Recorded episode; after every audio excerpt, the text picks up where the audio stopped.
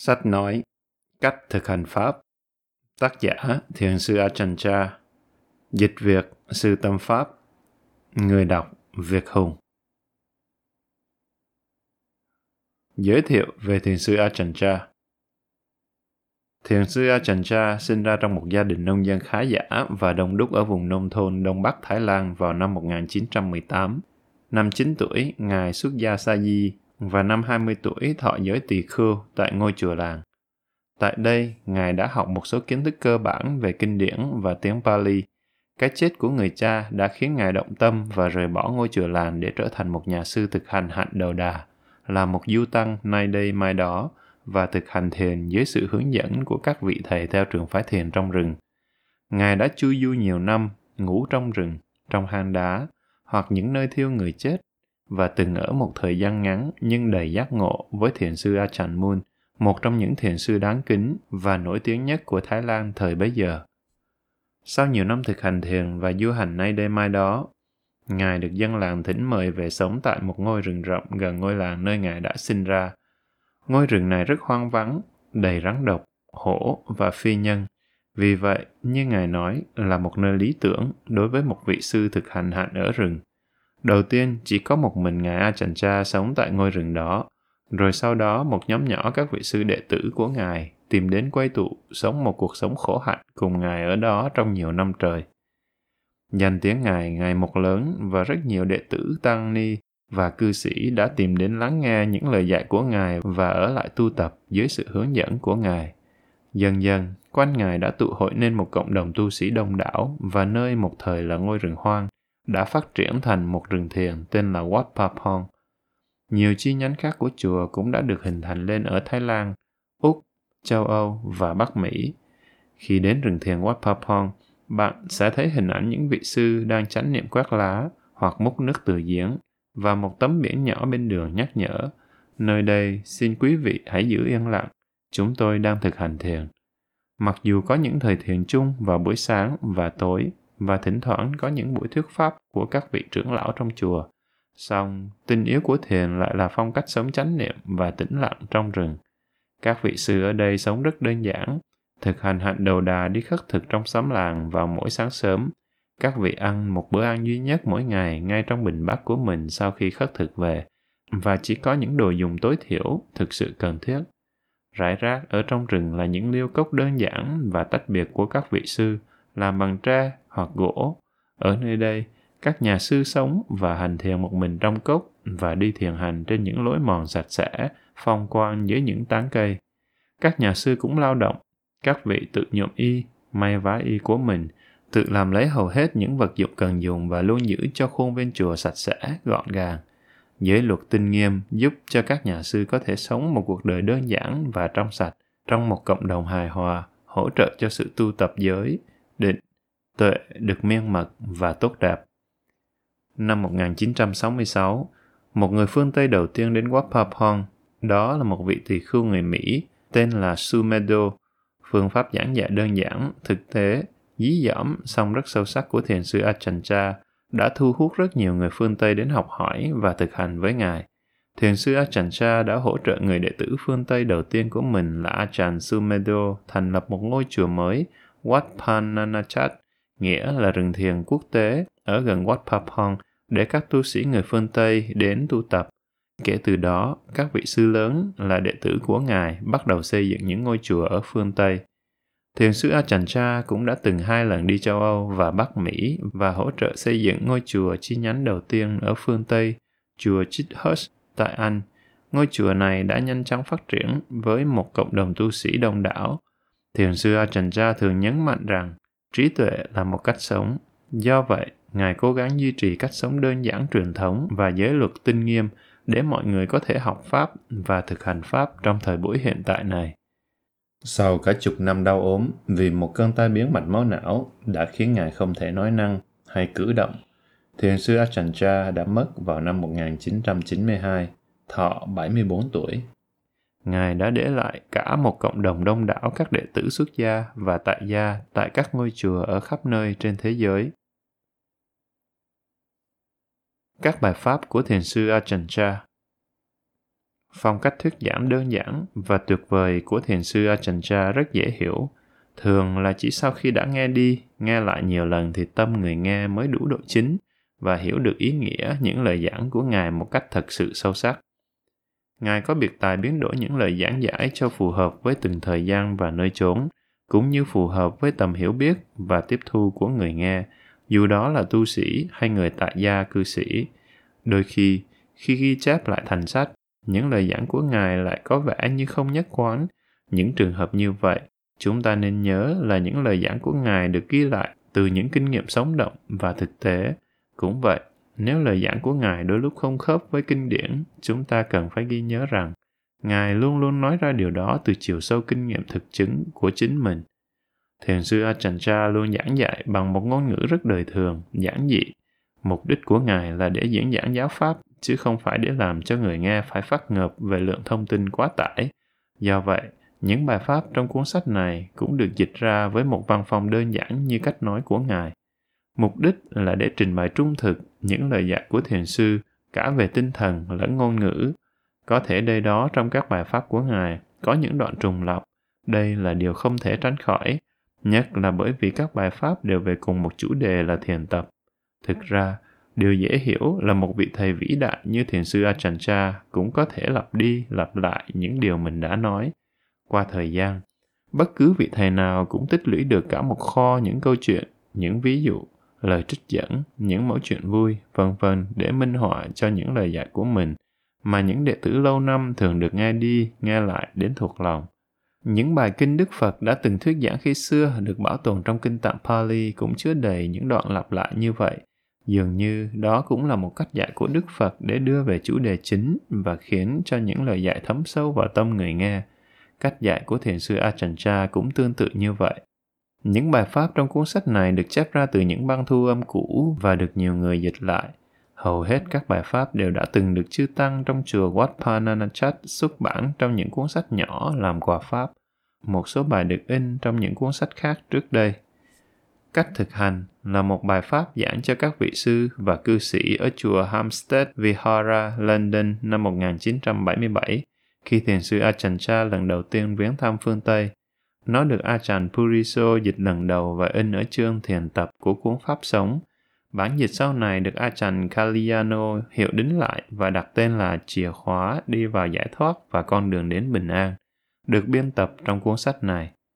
Sự bình an không thể lay động là bài pháp đầu tiên của thiền sư Ajahn được xuất bản bằng tiếng Thái đó là bài pháp dành cho các đệ tử khách tăng và đệ tử cư sĩ người Thái ở chùa Wat Pa Phong những năm 1960 và được xuất bản trong cuốn Chìa khóa đi vào giải thoát. Bản hiệu đính của Achan Chadako được biên tập ở đây, xuất bản trong cuốn Sự Bình An Bất Động. Con đường đi đến Bình An là bài pháp giảng cho những vị tỳ khưu và sa di mới xuất gia ở Wat Pa Pong, được Achan Kalyano dịch và xuất bản trong cuốn Con đường đi đến Bình An. Đức tin trong tu tập là bài pháp giảng cho các thiền sinh cư sĩ phương Tây, thời gian và địa điểm không xác định. Có thể nó được thiền sư Ajahn giảng ở phương Tây vì Ngài có nhắc đến những khóa tu thiền Vipassana và những bữa tiệc. Bài pháp được Ajahn Kalyano dịch và biên tập với tựa đề Thời thiền buổi tối trong cuốn Chìa khóa đi vào giải thoát và con đường đến bình an. Sự rõ ràng của tuệ giác là bài pháp giảng cho một nhóm thiền sinh cư sĩ người Thái ở Bangkok vào tháng 4 năm 1979, được Achan Kalyano dịch và xuất bản trong cuốn Sự rõ ràng của tuệ giác. Đừng nghi ngờ là đoạn hỏi đáp sau một thời pháp ngắn cho các vị sư ở chùa Wat Pananachat năm 1977. Người dịch là Paul Britter và được xuất bản trong cuốn Tất cả mọi thứ đều đang dạy chúng ta, chương không còn nghi ngờ. Toàn bộ bài pháp hoàn chỉnh được đưa lên mạng trong trang web của chùa Wat Pananachat tên là Ngôi chùa hỗn loạn.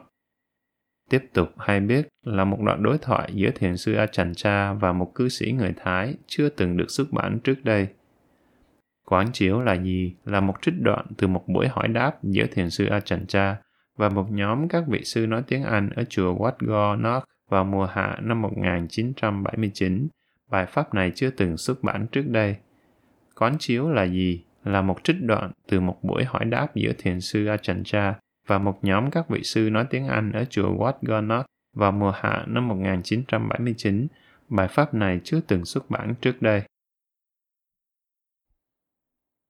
Cách thực hành pháp Một bài pháp giảng cho các vị sư và Phật tử ở chùa Hampstead Vihara, London năm 1977 khi thiền sư Ajahn lần đầu đến châu Âu. Các bạn, những người đi đến tìm kiếm thiện pháp, tụ hội ở đây ngày hôm nay, xin hãy lắng nghe với sự bình an. Nghe pháp với sự bình an là lắng nghe với sự tập trung, chú ý tới những gì bạn nghe và rồi buông bỏ. Nghe pháp có lợi ích vô cùng. Khi nghe pháp, chúng ta an trú thân tâm mình trong sự định tĩnh, bởi vì đây cũng chính là một cách thực hành pháp vào thời Đức Phật, mọi người đến nghe Pháp rất chăm chú, với một cái tâm khát khao hiểu biết thực sự, và một số người đã chứng ngộ giáo Pháp trong khi nghe thuyết Pháp như vậy. Nơi đây rất thích hợp để thực hành thiền. Qua hai đêm ở đây, tôi có thể thấy đây là một nơi quan trọng.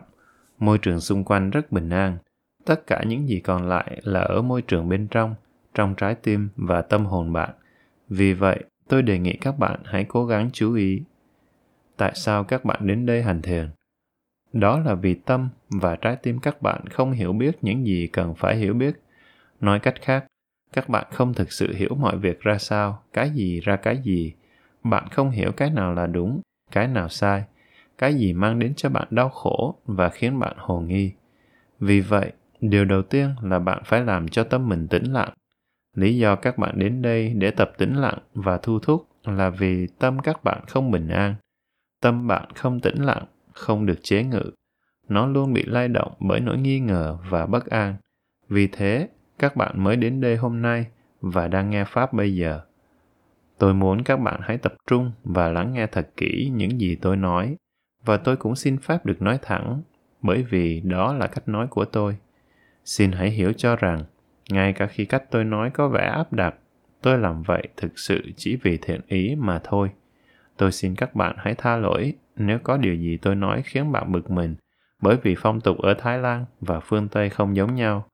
Thực ra, nói mạnh cũng có ích, bởi nó sẽ làm thức tỉnh những người buồn ngủ, đánh thức họ dậy để nghe Pháp, chứ không để tâm mình trôi vào sự dễ vui, lờ đờ, và cuối cùng chẳng hiểu gì cả. Điểm cân bằng Mặc dù dường như có nhiều cách thực hành khác nhau, song thực chất chỉ có một cũng giống như cây ăn quả, nếu dùng cành để dâm trồng cây mới thì sẽ lớn nhanh hơn, nhưng cây sẽ yếu hoặc không sống lâu. Cây được trồng bằng hạt sẽ khỏe và sống dai hơn. Pháp hành cũng như thế. Khi mới bắt đầu thực hành, tôi cảm thấy rất khó hiểu điều này. Khi tâm tĩnh lặng, tôi chẳng biết cái gì là cái gì cả. Ngồi thiền thật là chán, thậm chí đôi khi còn làm tôi đau chảy nước mắt. Đôi khi tôi đặt mục tiêu quá cao, lúc khác lại đặt mục tiêu không đủ cao chẳng bao giờ tìm được điểm cân bằng tôi có thể thấy rất khó khăn cho các bạn đến từ những nơi xa lạ và đã thực hành nhiều cách khác nhau với nhiều vị thầy khác. Khi đến thực hành ở đây, hẳn là bạn bị ngập đầy bởi các hoài nghi. Vị thầy này nói bạn phải thực hành theo cách này, vị thầy khác lại bảo bạn phải thực hành theo cách kia. Bạn hoang mang tự hỏi, phải thực hành theo cách nào đây? Bạn không chắc chắn về những điều cốt lõi của pháp hành. Kết quả là sự hoài nghi có quá nhiều vị thầy và quá nhiều lời dạy đến nỗi mọi người chẳng biết làm cách nào để dung hòa trong sự thực hành của mình. Kết quả là rất nhiều hoài nghi và sự không chắc chắn. Bạn phải không được suy nghĩ quá nhiều. Nếu suy nghĩ, bạn phải suy nghĩ với chánh niệm. Nhưng cho đến giờ, các suy nghĩ của bạn vẫn hoàn toàn không có chánh niệm trong đó. Việc đầu tiên là bạn phải làm cho tâm mình tĩnh lặng. Nơi nào có sự hay biết, nơi đó không cần suy nghĩ chánh niệm sẽ tự khởi sanh ở chỗ của nó và đến lượt nó sẽ trở thành trí tuệ.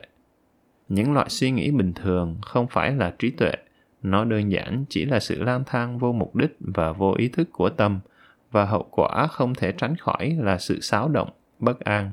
Đó không phải là trí tuệ. Ở giai đoạn này, bạn không cần phải suy nghĩ. Ở nhà, bạn đã suy nghĩ quá nhiều rồi, đúng không? Nó chỉ làm khuấy động tâm bạn thêm mà thôi bạn phải xây dựng một mức độ chánh niệm thậm chí suy nghĩ quá mức còn có thể mang lại đau khổ và nước mắt cho bạn cứ thử mà xem trôi dạt trong dòng suy nghĩ không thể dẫn bạn tới chân lý nó không phải là trí tuệ.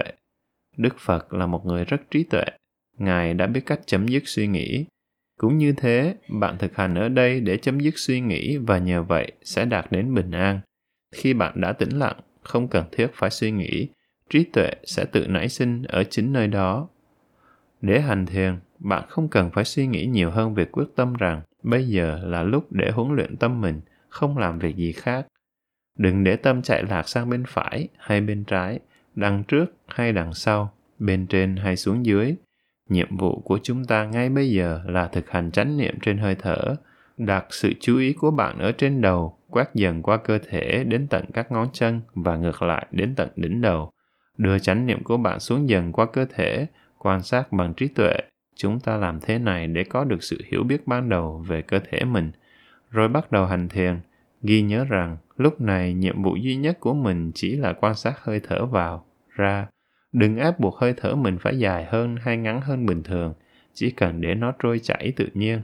Đừng cưỡng ép hơi thở, cứ để nó thở đều đặn, tập buông bỏ với từng hơi thở vào, ra.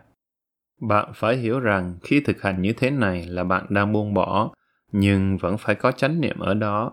Bạn phải duy trì chánh niệm, sự hay biết, ý thức về mình, để cho hơi thở vào ra dễ dàng, thoải mái, không cần thiết phải ép hơi thở, chỉ cần để nó trôi chảy tự nhiên và dễ dàng. Giữ quyết tâm rằng lúc này bạn không có trách nhiệm, không có nghĩa vụ phải làm gì hết. Những suy nghĩ về những gì sẽ xảy ra, những gì bạn sẽ thấy hay biết trong lúc hành thiền, lúc này lúc khác sẽ sanh khởi. Nhưng mỗi khi nó sanh khởi, hãy để cho nó tự chấm dứt, đừng quan tâm quá mức tới nó. Trong lúc hành thiền, không cần chú ý đến các đối tượng đến qua các giác quan. Mỗi khi tâm bị ảnh hưởng bởi đối tượng giác quan, mỗi khi có cảm giác, cảm xúc nào khởi lên trong tâm, chỉ cần buông bỏ. Dù các cảm giác ấy có tốt hay xấu cũng chẳng quan trọng. Không cần phải thu được gì từ chúng, chỉ cần để chúng đi qua và quay trở lại với hơi thở. Giữ chánh niệm trên hơi thở vào, hơi thở ra. Đừng có khổ sở vì hơi thở quá ngắn hay quá dài. Chỉ đơn giản quan sát mà không cố gắng kiểm soát hay đè nén nó bằng bất cứ cách nào. Nói cách khác đừng nắm quá chặt. Để cho hơi thở tự nhiên như nó đang là tâm sẽ trở nên tĩnh lặng. Tiếp tục như thế tâm sẽ buông mọi thứ xuống và nghỉ ngơi.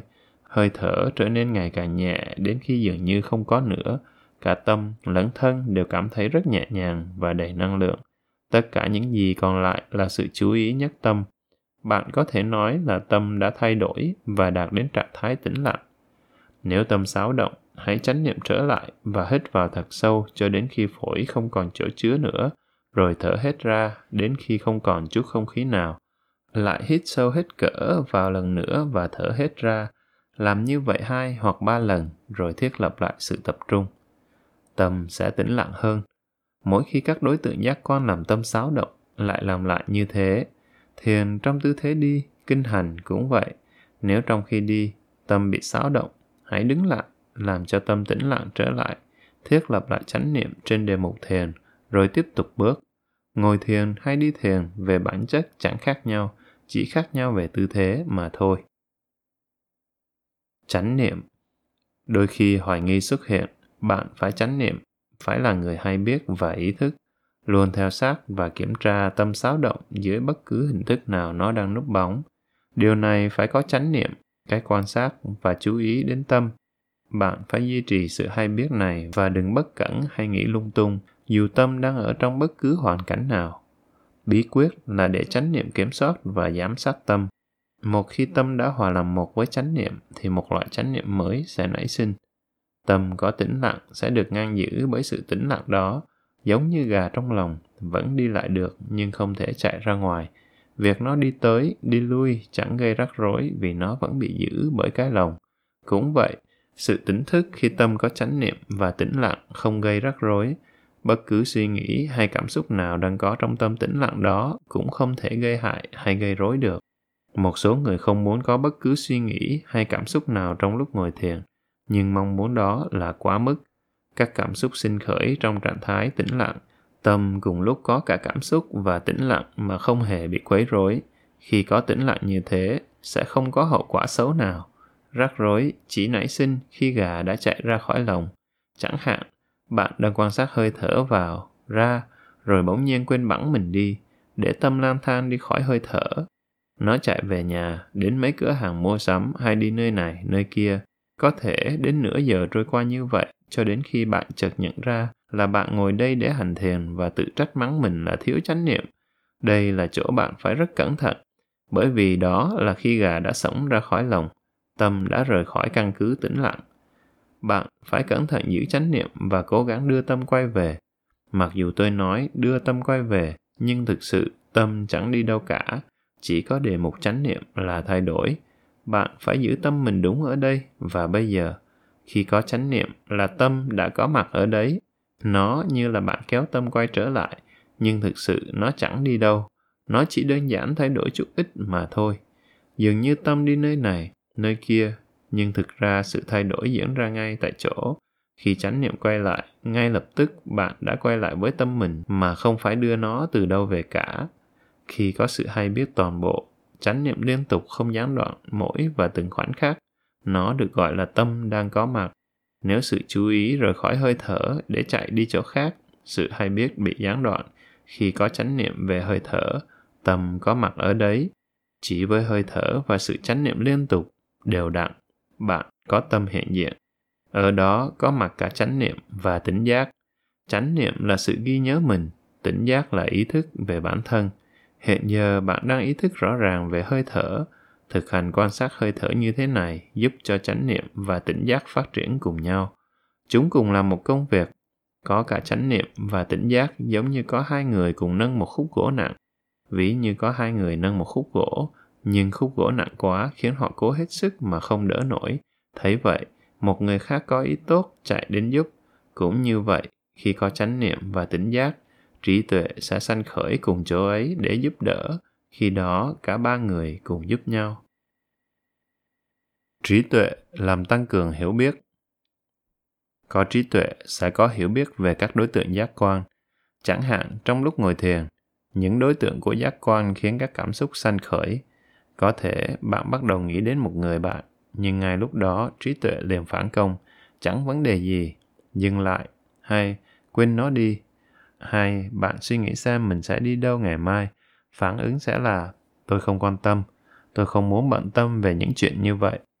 Bạn có thể nghĩ về một người nào đó rồi bạn nghĩ tôi không muốn liên quan, buông bỏ, điều đó không quan trọng, chẳng bao giờ chắc chắn cả. Đó là cách bạn đối phó với những thứ xảy đến trong thiền nhận diện chúng như là không chắc chắn, không chắc chắn và tiếp tục duy trì chánh niệm. Bạn phải từ bỏ mọi suy nghĩ, những mẫu đối thoại trong tâm và sự nghi ngờ. Đừng bị mắc kẹt bởi những thứ đó trong lúc hành thiền. Cuối cùng, tất cả những gì còn lại trong tâm chỉ là chánh niệm, tỉnh giác và trí tuệ thuần khiết. Bất cứ khi nào những pháp này suy yếu, nghi ngờ sẽ khởi sanh. Cố gắng loại bỏ những hồ nghi ấy ngay lập tức, chỉ để lại chánh niệm tỉnh giác và trí tuệ. Hãy cố gắng phát triển chánh niệm như thế cho đến khi nó có mặt trong mọi lúc.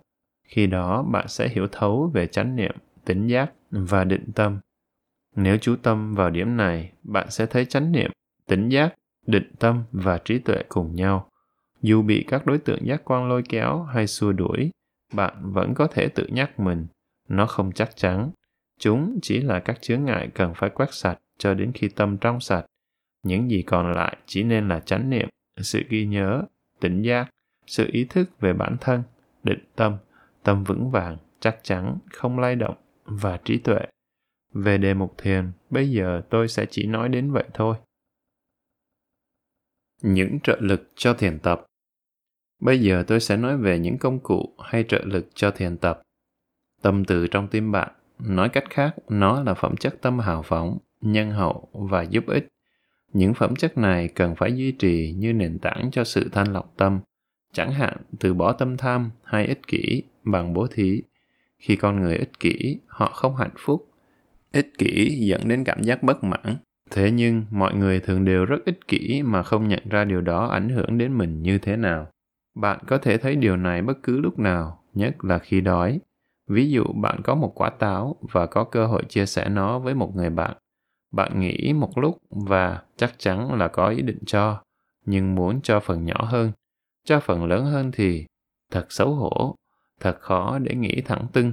Bạn bảo họ cứ đến và lấy một quả, nhưng bạn bảo lấy quả này này, rồi đưa cho họ quả nhỏ hơn. Đó là một dạng ích kỷ mà mọi người thường không nhận ra. Bạn đã bao giờ như thế chưa? Bạn phải thực sự đấu tranh với chính mình để cho, ngay cả khi chỉ muốn cho quả táo nhỏ hơn, bạn cũng phải tự bắt mình đưa quả táo to.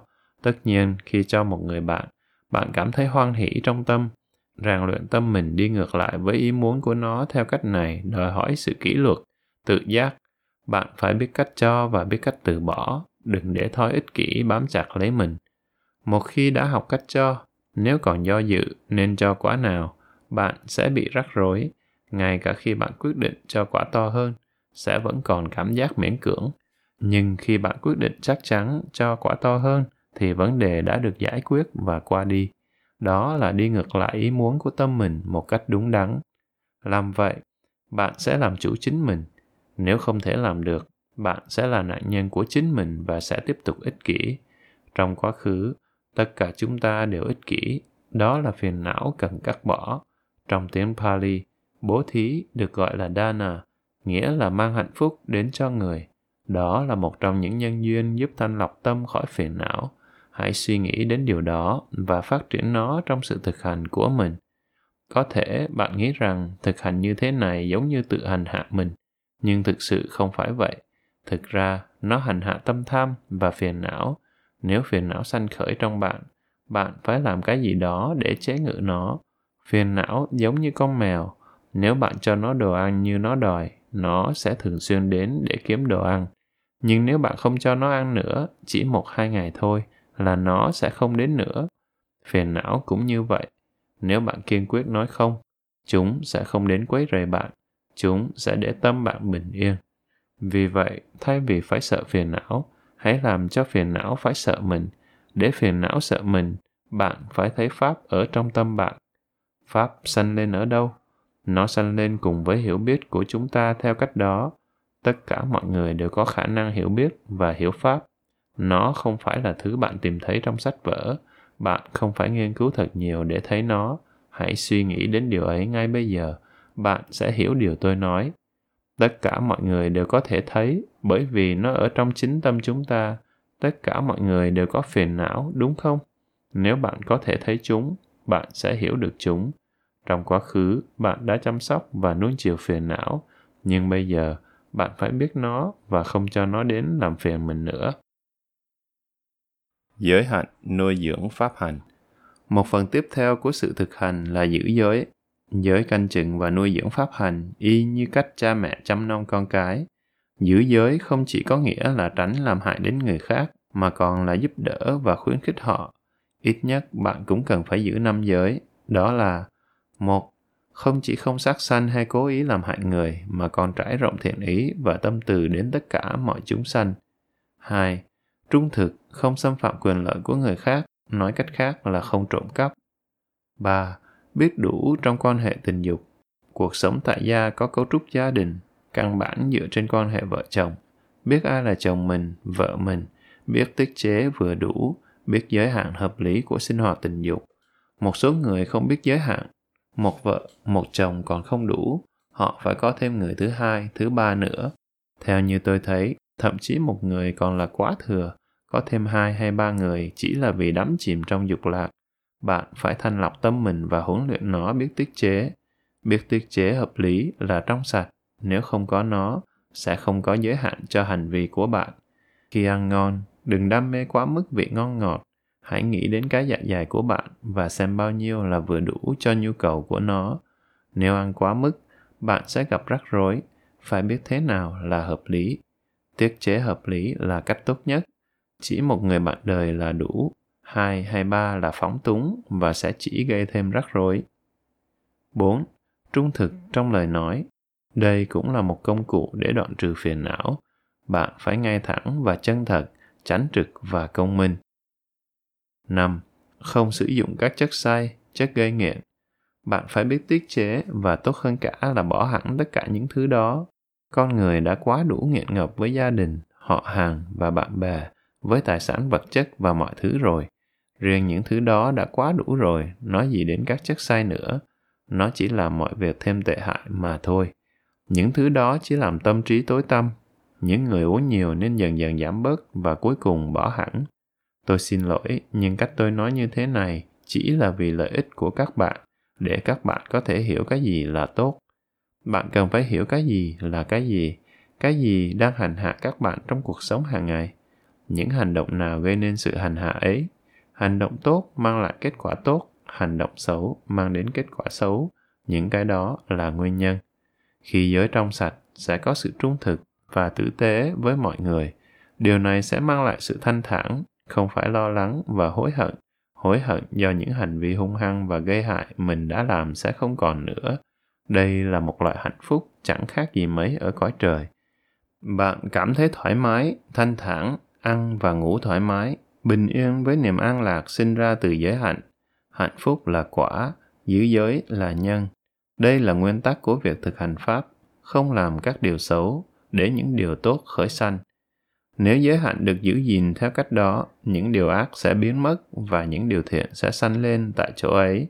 Đây là kết quả của việc thực hành đúng. Suy nghĩ về hạnh phúc Nhưng câu chuyện chưa kết thúc ở đây. Khi đã có được chút ít an lạc, người ta thường trở nên phóng dật và không đi xa hơn nữa trong pháp hành. Họ bị mắc kẹt với an lạc, họ không muốn tiến bộ nữa, họ thích cái hạnh phúc của cõi trời đó hơn. Nó rất thoải mái và an lạc, nhưng không có hiểu biết thật sự. Bạn phải suy nghĩ về điều đó để không bị nó lừa đảo. Suy nghĩ nhiều lần về những khiếm khuyết của thứ hạnh phúc ấy. Nó chỉ thoáng qua, không bao giờ tồn tại mãi. Rất nhanh rồi bạn sẽ phải chia tay với nó đó không phải là cái gì chắc chắn. Khi an lạc biến mất, đau khổ sẽ sinh ra từ nơi đó và nước mắt lại rơi. Ngay cả chư thiên cuối cùng cũng kết thúc bằng đau khổ và nước mắt. Vì vậy, đức phật dạy chúng ta suy nghĩ về những điều bất toàn, rằng trong hạnh phúc luôn luôn có mặt bất toại nguyện. Thông thường, khi có loại an lạc này, lại không có sự hiểu biết thực sự về nó. Hạnh phúc thật sự chắc chắn và bền vững lại bị chính sự an lạc giả tạo này che khuất. Loại an lạc này không phải loại an lạc thường hằng và chắc chắn, mà thực ra là một dạng phiền não, một loại phiền não vi tế mà chúng ta dính mắc vào. Ai cũng muốn được hạnh phúc. Hạnh phúc sanh khởi bởi vì chúng ta thích một cái gì đó. Khi cái thích đó biến thành cái không thích, lập tức đau khổ sanh ra. Chúng ta phải suy nghĩ về loại hạnh phúc đó để thấy sự hạn chế và không chắc chắn của nó. Khi mọi sự thay đổi, đau khổ liền khởi sanh Loại hạnh phúc và an lạc này không chắc chắn. Đừng nghĩ rằng nó là cố định và tuyệt đối. Suy nghĩ như vậy gọi là adinavasanya, tưởng nhàm chán, là những suy nghĩ về sự hạn chế và bất toàn của thế giới hữu vi này, nghĩa là tư duy, xem xét về hạnh phúc, chứ không chỉ chấp nhận nó vì những giá trị bề mặt. Thấy rằng nó không chắc chắn, bạn không nên bám chặt vào nó, bạn nắm lấy nó nhưng sau đó buông bỏ thấy được cả hai mặt lợi và hại của hạnh phúc. Để hành thiền tốt, bạn phải thấy cả những khiếm khuyết cố hữu của hạnh phúc. Hãy suy nghĩ như vậy. Khi hạnh phúc và an lạc sanh lên, hãy quán chiếu nó thật kỹ cho đến khi những khiếm khuyết của nó trở nên rõ ràng. Khi thấy mọi thứ đều bất toàn, tâm bạn sẽ đi đến hiểu biết về nekhammasanya tưởng xuất ly, suy nghĩ về sự xuất ly, từ bỏ hạnh phúc giả tạo tâm sẽ trở nên nhàm chán và tìm con đường thoát ra. Sự nhàm chán đến sau khi đã thấy rõ sắc thật sự là gì, vị thật sự là gì, yêu và ghét thật sự là gì. Nhàm chán nghĩa là chúng ta không còn khao khát bám víu hay dính mắc vào mọi thứ. Quay lưng lại với dính mắc đến mức bạn có thể sống thoải mái, thanh thản, chỉ nhìn một cách bình thản, không dính mắc, vương vấn. Đây là hạnh phúc sanh khởi từ việc thực hành. Các bạn vừa nghe xong sách nói Cách thực hành Pháp, tác giả Thiền sư Ajahn Chah, dịch Việt, Sư Tâm Pháp, người đọc Việt Hùng.